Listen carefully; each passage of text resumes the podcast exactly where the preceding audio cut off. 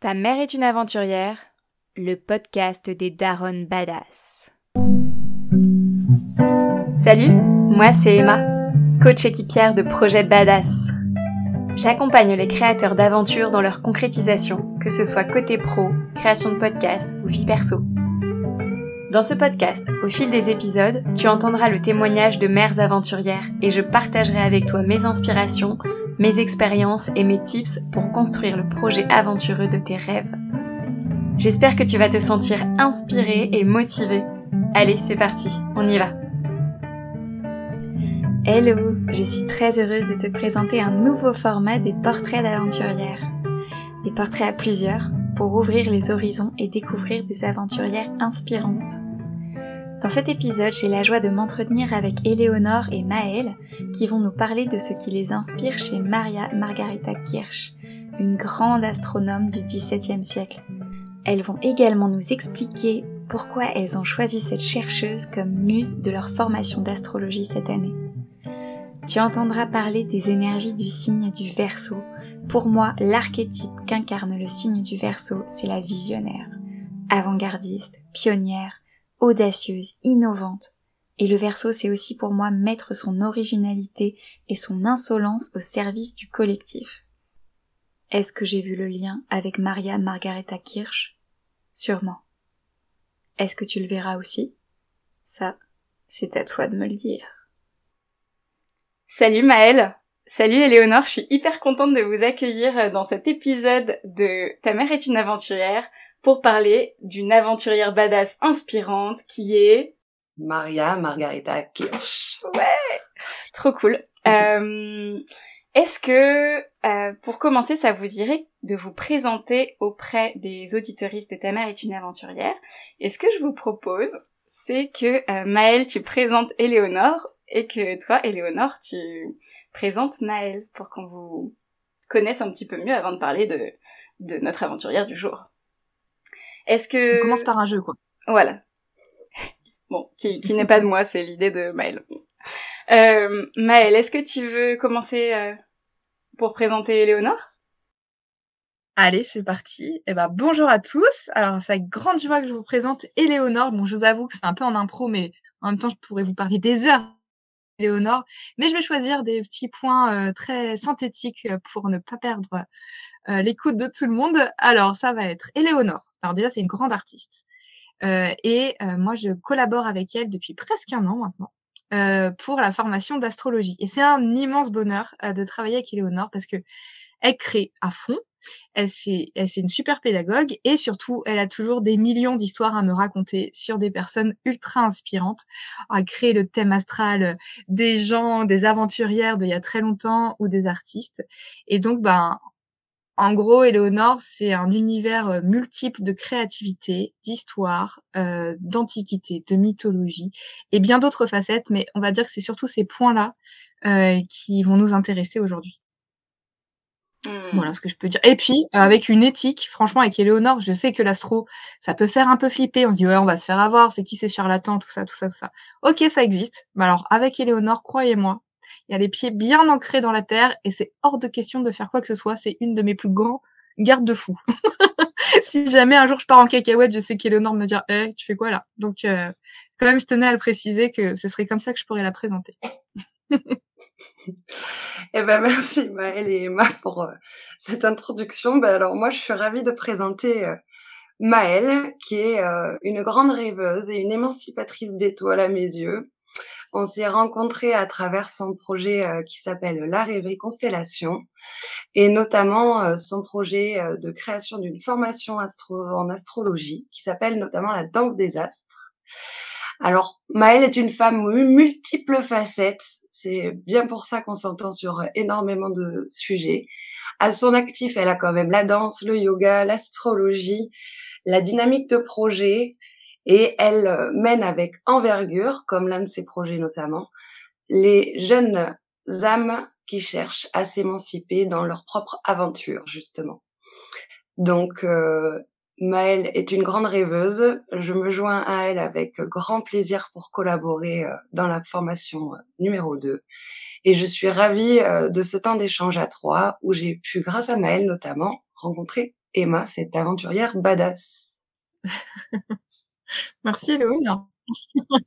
c'est trop chouette de vous entendre présenter l'autre. Euh, ouais, bah nous on s'est rencontrés effectivement, Éléonore, euh, lors de la promo 1 de la formation d'astrologie que tu proposais, Maëlle. Euh, et lors de cette euh, promo, il y avait une figure euh, inspirante qui nous a accompagnés dès le début, qui était Hypatie, dont tu nous parleras dans un prochain épisode, Éléonore. Mais j'ai découvert donc il y a quelques jours que pour la deuxième la deuxième promo, quoi, vous, vous inspiriez d'une autre grande femme inspirante. Et, et ça m'a beaucoup intrigué, éveillé ma curiosité. Et c'est donc euh, de cette euh, femme, euh, Maria Margarita Kirsch, que nous allons parler aujourd'hui. Est-ce que, peut-être pour commencer, est-ce que Éléonore, t'as envie de nous parler de sa vie, de, enfin voilà, d'un point de vue un petit peu, d'un point de vue un peu factuel, tu vois, qu'on comprenne un petit peu qui c'est, qu'on la connaisse, qu'on la découvre euh, à travers tes yeux, et après qu'on aille dans quelque chose de plus personnel où vous pouvez nous nous présenter euh, euh, les valeurs qui vous inspirent, euh, en quoi euh, c'est une muse pour vous. Ah ben, pas de souci. Alors, si vous voulez, j'attaque un peu avec un peu ses origines, l'époque, etc. Et puis après, on développe ensemble. Donc, du coup, Maria Margareta Kirsch, c'est une femme que je trouve ultra inspirante. Euh, je l'ai rencontrée quand j'ai travaillé autour de la création du visuel de la formation numéro 1, notamment par rapport à l'image du verso. Donc, c'est une femme qui m'a grandement inspirée parce qu'en fait, euh, c'est une femme astronome allemande et euh, qui a été connue à son époque, sachant qu'elle est quand même née en 1670. Donc c'est quand même une femme qui est née au XVIIe siècle et qui a pour autant marqué euh, l'astronomie et un peu l'astrologie. Donc c'est comme ça que je l'ai rencontrée en fait avec la création des modules de Pour Maëlle. Et alors ce que j'ai trouvé vraiment fascinant, c'est qu'elle a un parcours qui va avec euh, la grandeur du personnage pour euh, l'image du verso par exemple dans une formation et encore plus pour être une muse de la saison 2 pour plein d'autres aspects encore. Est-ce que tu pourrais nous parler de, du côté verso pour ceux qui ne s'y connaissent pas du tout en astrologie, euh, parce qu'il y en a? Alors, ben, je vais développer un peu sa biographie et en parallèle, comme ça, vous allez comprendre un peu pourquoi elle a pu m'inspirer pour le verso et en quoi elle m'a fascinée pour être une muse pour la saison 2. Ok, très bien. Donc en fait, Maria euh, Margareta Kirsch, euh, déjà par rapport au contexte historique, elle reçoit une éducation euh, par son père qui estime à cette époque-là, je précise, son père étant quand même pasteur initialement, qu'elle avait en fait le droit à une éducation malgré le fait que ce soit une femme. Donc il y avait déjà quelque chose de l'ordre euh, d'émanciper et euh, d'innover au niveau de la transmission du savoir rien qu'au sein de sa propre famille dans un temps. Ensuite, elle va malheureusement euh, perdre son papa et là c'est son oncle qui prend la relève de la transmission du savoir. Puis à un moment donné, en fait, elle est du coup un peu fascinée par énormément de choses. C'est quelqu'un qui était un petit peu de l'ordre d'une euh, chercheuse. Elle va euh, se fasciner d'astronomie et elle va aller étudier chez un homme qui s'appelle Christopher Arnold. Et elle sera dès ce moment-là son apprentie et officieusement son assistante en astronomie. Donc déjà, si vous voulez, pour l'époque, c'était quand même un peu innovant tout ça par rapport à toute cette dynamique verso. Elle a quel âge euh, à peu près quand elle devient euh, Ah, elle est super jeune. Elle a moins de 20 ans. Ah ouais, ok. Elle a moins de 20 ans encore. Ah ouais, elle devient assistante alors qu'elle est toute jeune. Ouais, elle est super jeune et c'est quelqu'un de fasciné, c'est quelqu'un qui a envie de chercher, c'est quelqu'un qui a envie d'innover, c'est quelqu'un qui a envie de découvrir et qui a euh, une fascination tournée vers les étoiles en fait quelque part. Et puis ce fameux Arnold, euh, il va lui faire rencontrer son mari, qui est un grand mathématicien et euh, un astronome euh, reconnu de l'époque, qui s'appelle Gottfried Kirsch. Et alors ce mari, il a quand même 30 ans de plus qu'elle. Il se marie, c'est 1692, pour vous situer dans le temps, et elle n'a que 22 ans. Donc, euh, dans le contexte, faut pas oublier qu'une femme à, cette époque-là, euh, sa première tâche, c'est de tenir sa maison et euh, de faire des enfants. Hein. Mais bon, là, on parle de Margareta Maria Kirsch et ça va donner un petit peu d'autre chose. Donc, elle se marie, elle a 22 ans, elle va avoir quatre enfants, Christfield et Christine, et deux autres filles. Alors je vous précise combien elle a d'enfants parce que elle aussi quelque part, euh, ils ont, elle va faire en sorte qu'ils aient une éducation, fille comme garçon. Donc il y a quelque chose de l'ordre de la transmission par la lignée qui est assez très, assez fort et deux de ces enfants, même si tous travailleront dans l'astronomie, auront des carrières pleines en astronomie. Donc déjà il y avait quelque chose, tu voyais au niveau de l'idée du savoir et de la transmission assez forte dans la notion d'héritage à quelque chose de plus grand et de collectif. Donc en, ce sens-là, il y a vraiment quelque chose de cette énergie verso qui est présente. Donc ensuite, c'est son mari, vu qu'elle a quand même que 22 ans, qui va poursuivre aussi son, son éducation autour de l'astronomie. Et, euh, et du coup, il y aura beaucoup de choses qui vont se passer en dehors des universités, sachant qu'évidemment, à cette époque-là, les femmes ne sont pas les bienvenues dans des, universités. Hein. Elles ne méritent pas le savoir à, cette époque-là. Donc, euh, Maria et Gottfield, ils vont travailler en équipe, ce qui est quand même euh, important de nommer parce qu'à cette époque-là, il y a quand même énormément de travail de femmes dans l'ombre, notamment autour des sciences.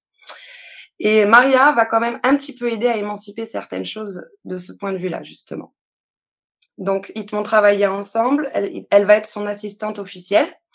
Faut savoir que le début de l'Académie des sciences, c'est le XVIIIe siècle. Donc, on est vraiment au début et aux prémices, en fait, euh, à l'innovation et à la mise en œuvre de ce genre de, de dynamique de, découverte et de recherche dans le domaine scientifique. Euh, donc ils collaborent ensemble, ils vont créer ce qu'on appelle du coup les, des éphémérides, hein, donc les calendriers des mouvements euh, des planètes et des astres. Et à partir de 1697, du coup, ils commencent aussi à consigner les faits météorologiques qui sont d'ailleurs toujours utilisés et d'actualité pour tout ce qui va être navigation maritime. Donc ils ont quand même une, échelle de contribution à eux deux et dans leur collaboration qui est assez forte, d'où mon, intérêt pour elle euh, avec toute cette énergie du verso. Ensuite, il faut savoir que du coup l'Académie euh, royale des sciences de Berlin, du coup, ils vendent leur calendrier. Donc c'est aussi leur source de revenus de contribuer ainsi au développement euh, de l'astronomie. Donc il y a tout ce qui est phase lunaire, les éclipses, enfin bref, tous les astres. Tout ça c'est répertorié. Ensuite, un autre événement qui est quand même un petit peu un début de premier tournant en fait pour Maria Margareta Kirch, c'est le 21 mars 1702. Parce qu'à ce moment-là, en fait, elle va découvrir une comète, la comète 1702, hein, comme son nom l'indique. Et en fait, ça va être la première femme à faire la découverte, la découverte, oui, euh, d'une comète. Donc par contre, euh, on remet le truc dans le contexte. Évidemment, euh, à ce moment-là, on n'allait pas l'appeler Maria Reda Kirch. Hein, ça aurait été trop ambitieux et trop innovant pour l'époque, pour le coup. Donc en fait, ça va être son mari qui va prendre le crédit de cette découverte parce que bon, bah, c'est quand même euh, juste une femme à l'époque. Hein.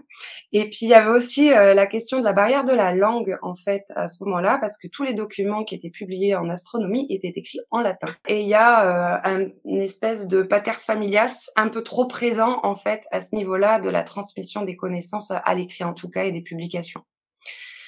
Ensuite, du coup, bah, il y a qu'une seule revue à l'époque en fait pour faire publier tes découvertes. Elle s'appelle Acta Eruditorium ça annonce la couleur du level euh, intellectuel de l'époque.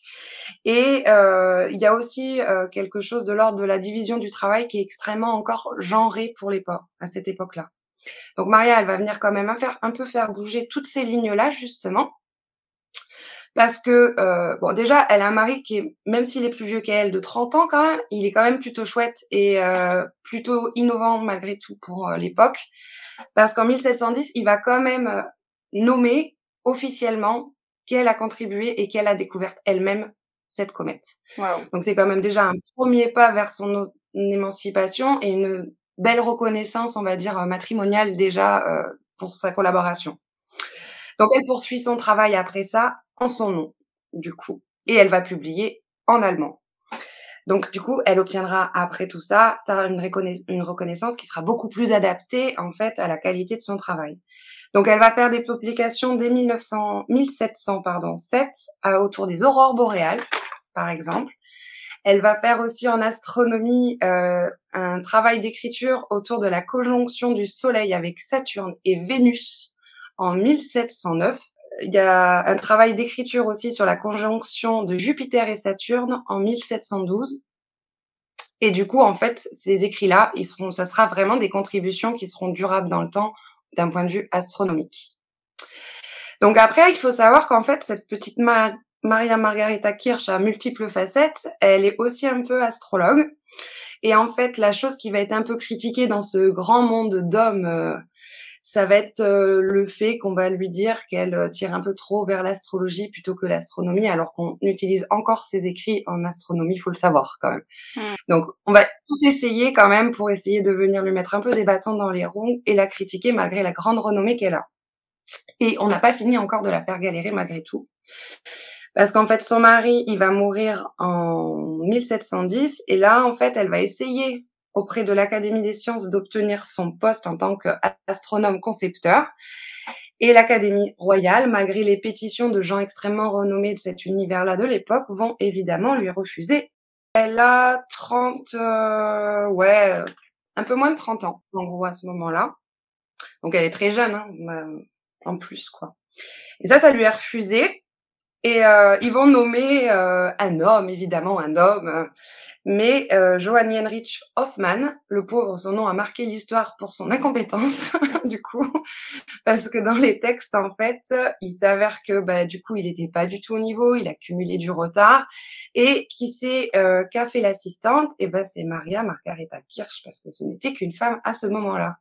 Sauf que, étant donné le grand retard euh, accumulé, petit à petit, ils vont un petit peu euh, revenir sur leurs paroles, vu qu'en fait, c'est quand même la vente de ces calendriers et ces éphémérides qui aident aussi à, faire vivre cette fameuse Académie royale des sciences. D'ailleurs, elle, a déclaré euh, au sujet du fait que finalement, ils vont l'admettre en fait dans l'académie un peu après justement ces événements-là.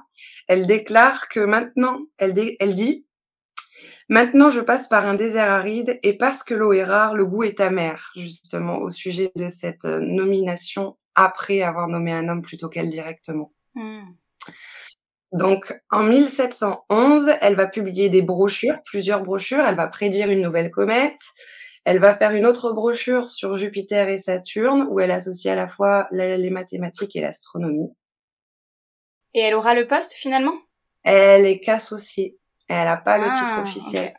Hmm. Mais l'histoire gagnera quand même. Parce qu'en 1712, du coup, euh, elle va accepter le patronage, on appelle ça, euh, d'un autre homme, en fait, qui, lui, est un fasciné d'astronomie et qui, va, qui est un laboratoire, en fait, chez lui et qui va lui permettre de continuer pleinement son travail d'expérimentation. Et à ce moment-là, en fait, elle va commencer à former ses propres enfants à devenir ses assistants. Et du coup, quelque part, elle continue du coup de travailler et de faire cette transmission dans le familial. Euh, ensuite, elle est quand même invitée en 1716 par le tsar de Russie, Pierre le Grand, à venir travailler pour lui, mais elle va refuser parce qu'elle préfère rester vivre à Berlin.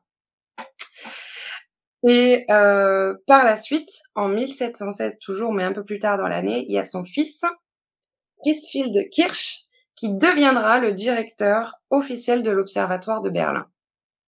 Donc il y a quelque chose qui ah reste dans le collectif familial au niveau de cette transmission et cette généalogie impressionnante. Et du coup, Maria et euh, Christine Hirsch deviennent du coup ses assistantes. Euh, à un moment donné, on demande un peu à Maria euh, de prendre un peu de recul dans son positionnement pour laisser un peu plus de place à son fils et de moins lui faire d'ombre dans sa renommée euh, personnelle, elle va refuser. Et à ce moment-là, on lui demandera un peu gentiment de prendre sa retraite, du coup. Faudrait pas non plus prendre la place des hommes. Wow. Donc elle prend sa retraite et euh, bon concrètement je pense que ça l'a désolée parce qu'elle meurt pas très très longtemps après. Euh, voilà donc ça c'est vraiment euh, sa vie à elle qui est un constant euh, de défense de ses propres savoirs et de s'émanciper pour les communiquer et les rayonner au monde. Et en même temps, il y a quelque chose d'extrêmement fort dans la lignée de sa famille, parce qu'en fait, du coup, quelque part, il y a son fils qui va décéder en fait en 1740, qui était d'ailleurs le directeur du coup de l'observatoire. Et en fait, ce qui va se passer, et c'est en ça qu'elle aura sacrément contribué à l'évolution de la science dans le monde, c'est qu'en fait, les sœurs, elles vont poursuivre le travail. Elles vont pas avoir le titre officiel du statut de l'Académie des sciences, Mais pour autant, Christine, dès 1759, elle va avoir le titre de euh, chef de ménage, hein, parce que c'est une femme hein, toujours quand même. Et euh, elle va avoir en fait un salaire. Donc il y a vraiment quelque chose de l'ordre de l'émancipation du féminin à travers cette lignée de femmes et cette euh, Maria qui a posé des fondations hyper fortes et solides. Et ce qui est beau, c'est qu'en 1772, donc presque après 60 ans euh, par rapport à Maria Margareta Kirsch, l'Académie va remercier officiellement Christine Kirsch, fille de Maria Margareta, pour les services rendus et elle sera nommée pour former le son successeur, qui sera un homme en astronomie, et ça sera donc sa fille, la première femme à former un homme au sein de l'Académie royale des sciences en astronomie. Waouh Bah dis donc, c'est incroyable la, la, ténacité. Ah, il y a une persévérance. Mm. Pour euh, rebondir sur euh, en quoi c'est très verso pour ceux qui, qui, qui n'y s'y connaissent pas du tout, dans tout ce qu'on a entendu, euh, faut voir euh, les signes comme si c'était des énergies ou des archétypes ou des choses comme ça. Et en verso, en mots-clés, on va avoir la liberté, la contribution au monde, de faire évoluer la société, euh, les humains ou des sujets. Là, pour le coup, c'est l'astronomie, mais aussi la cause des femmes, je trouve. Et donc, euh, je trouve que rien que sur ces sujets-là, si on prend juste des mots-clés du côté verso et cette femme, eh bien, euh, je trouve ça assez passionnant et très inspirant. Mais si tu veux, je te dirai pourquoi on a voulu la choisir pour la, la, nouvelle formation. Oui, eh ben, carrément. voilà, Moi, je serais ravie de t'entendre là-dessus, si tu veux ben, enchaîner. Ce qui m'a beaucoup intéressé dans l'approche d'Éléonore, c'était euh, d'inviter dans les formations euh, des femmes inspirantes. La première promotion avec Hypatie d'Alexandrie que vous entendrez un peu plus tard, ça m'a donné comme, euh, vous savez, comme un, tempo quand on va danser. et eh bien là, c'était pour la transmission et la pédagogie. Qu'est-ce que ça allait me donner comme tempo Hypatie d'Alexandrie? Et je sentais que pour la nouvelle promotion, l'idée c'est comme on fait une promotion par an, une nouvelle formation par an d'astrologie. L'idée c'était comment se réinventer euh, à travers un contenu déjà existant et que nous, bah, on soit tout autant enthousiasmés et excités à l'idée d'apprendre et transmettre. Et, donc l'idée d'avoir des muses, euh, une muse pour chaque promo, on a déjà celle de la promo 3 hein, qui nous inspire bien. Et eh bien celle-ci, je me dis que il va y avoir des notes particulières, des saveurs particulières cette année.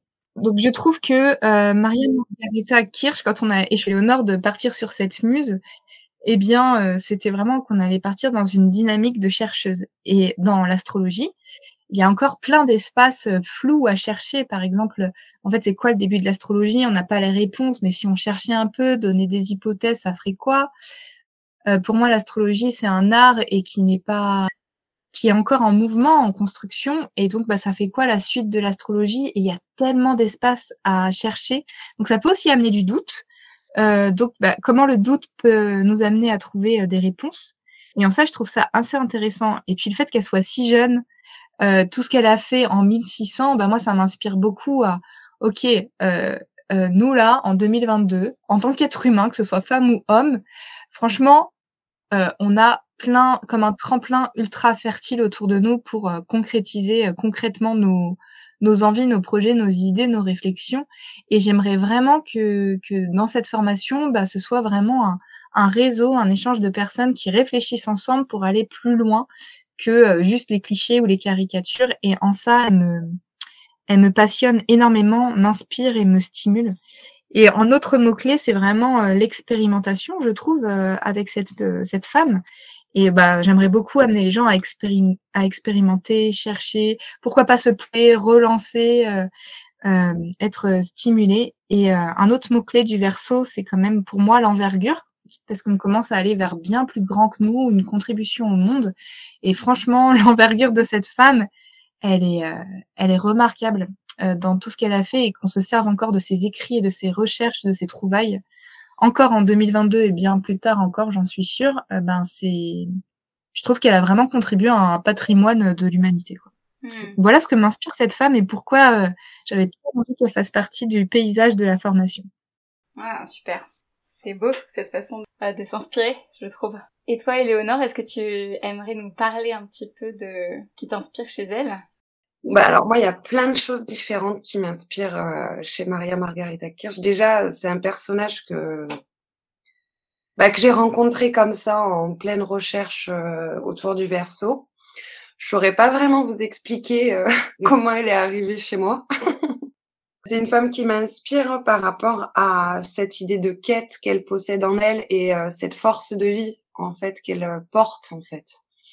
Cette idée que quoi qu'il lui en coûte, elle, elle ira jusqu'au bout de son rêve. Il y a cette idée qu'elle ira toujours chercher plus loin, malgré les mœurs et les contraintes extérieures. Elle va au-delà de ses limitations elle va au-delà de, des, des, coutumes, elle réforme les mœurs pour se réinventer elle-même.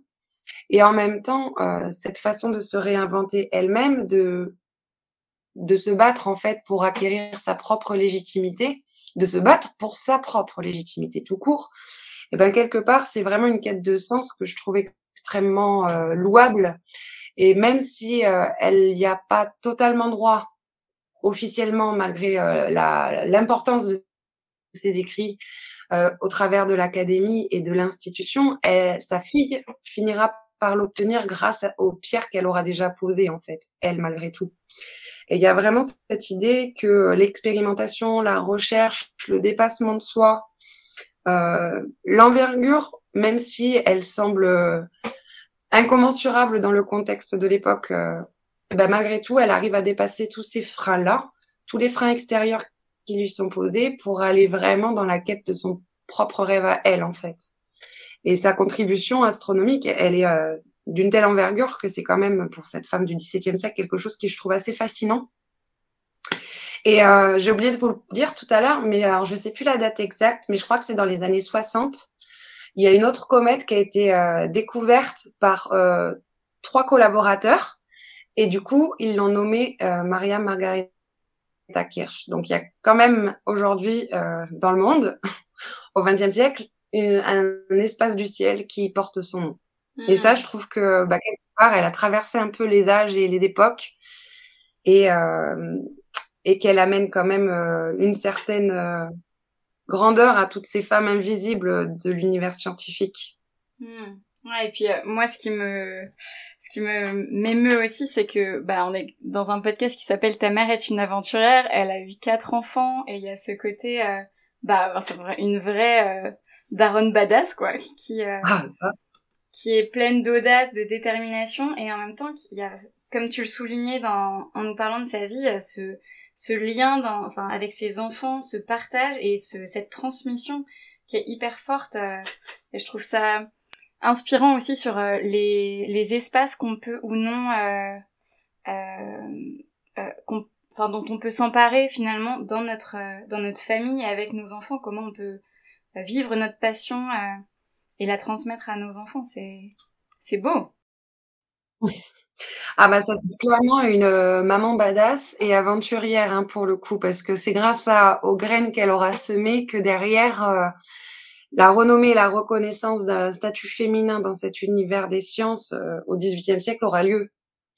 Et euh, il y a vraiment euh, ce travail de la lignée, de la contribution à plus grand que soi que je trouve extrêmement porteur et inspirant en fait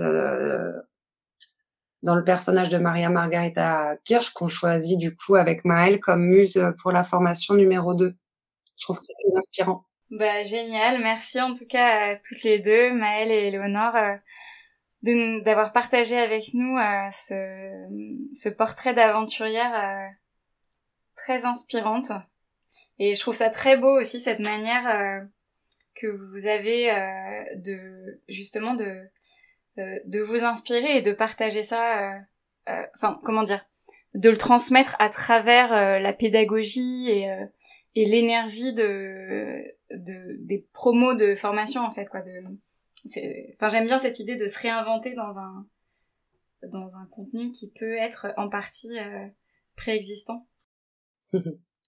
Bah merci hein, Emma de nous avoir invités. Et puis j'avais juste envie quand même pour euh, pour euh, pour terminer une petite chose que j'avais envie de rajouter plutôt c'est que ben je me sens dans une posture très curieuse de voir quelle dynamique va avoir ce groupe avec cette muse ça, c'est vraiment la grande découverte qu'on va avoir. En tout cas, nous, entre en, Éléonore et moi, en, dans notre pédagogie, je sens que ça nous apporte beaucoup de pétiment. Et euh, ben, j'ai encore plus envie de vivre cette, euh, cette expérience de formation. Et je me dis, tiens, ça va être quoi de, de former des, des futurs astrologues avec cette posture de recherche? Enfin voilà, peut-être on, on sera un bilan forcément plus tard avec Eleonore, mais en tout cas, moi, c'est, vous savez, ça fait un peu comme la rentrée, mais cette année, j'ai trop envie de la vivre. J'avais adoré la première et j'ai tout le temps autant le même enthousiasme avec des, des, des facettes de, d'émotions différentes, mais euh, l'intensité de joie de le faire est toujours aussi intense et je pensais pas que je pouvais le vivre à ce point-là. Donc, euh, je trouve ça vraiment chouette. Voilà, j'ai envie de partager ça. Hmm, trop cool. Oui. Il y a quelque chose de très inspirant de, de travailler comme ça dans cette dynamique avec des muses. Hypatie, on aura l'occasion euh, de prendre un temps pour en reparler, mais c'est toujours, euh, enfin pour l'instant, ça changera peut-être, euh, mais c'est souvent des femmes extrêmement inspirantes dans dans leur désir de, de contribution. Ouais, elle défriche vraiment. Euh, ouais. Elle, enfin ouais, elle, elle sème des, des graines sur le, sur le, enfin pour euh, finalement qu'elles éclosent plus tard. Mm. C'est ça. Voilà. Elles fleurissent nos vies. Eh ben, je, je partagerai dans les notes de l'épisode où vous retrouver et vous rencontrer. Éléonore, euh, donc euh, dans cette formation, euh, j'ai découvert tes linogravures qui nous ont accompagnés, qui sont magnifiques. Donc vraiment, j'invite les auditoristes à découvrir ton art. Et puis bah Maëlle, tu as aussi enregistré l'épisode 1 de Ta mère est une aventure. Donc pour ceux qui veulent te découvrir aussi sous le prisme de, de ta vie et de ton œuvre. j'invite les auditoristes à revenir à l'épisode 1 et puis à découvrir aussi tes propositions au sein de la rêverie euh, sur ton Eh bien, merci Emma pour ce temps-là. C'était vraiment chouette. Avec grand plaisir. Et à, très bientôt. Et puis euh, à dimanche prochain pour les auditoristes. merci. Salut les filles. Salut. Salut.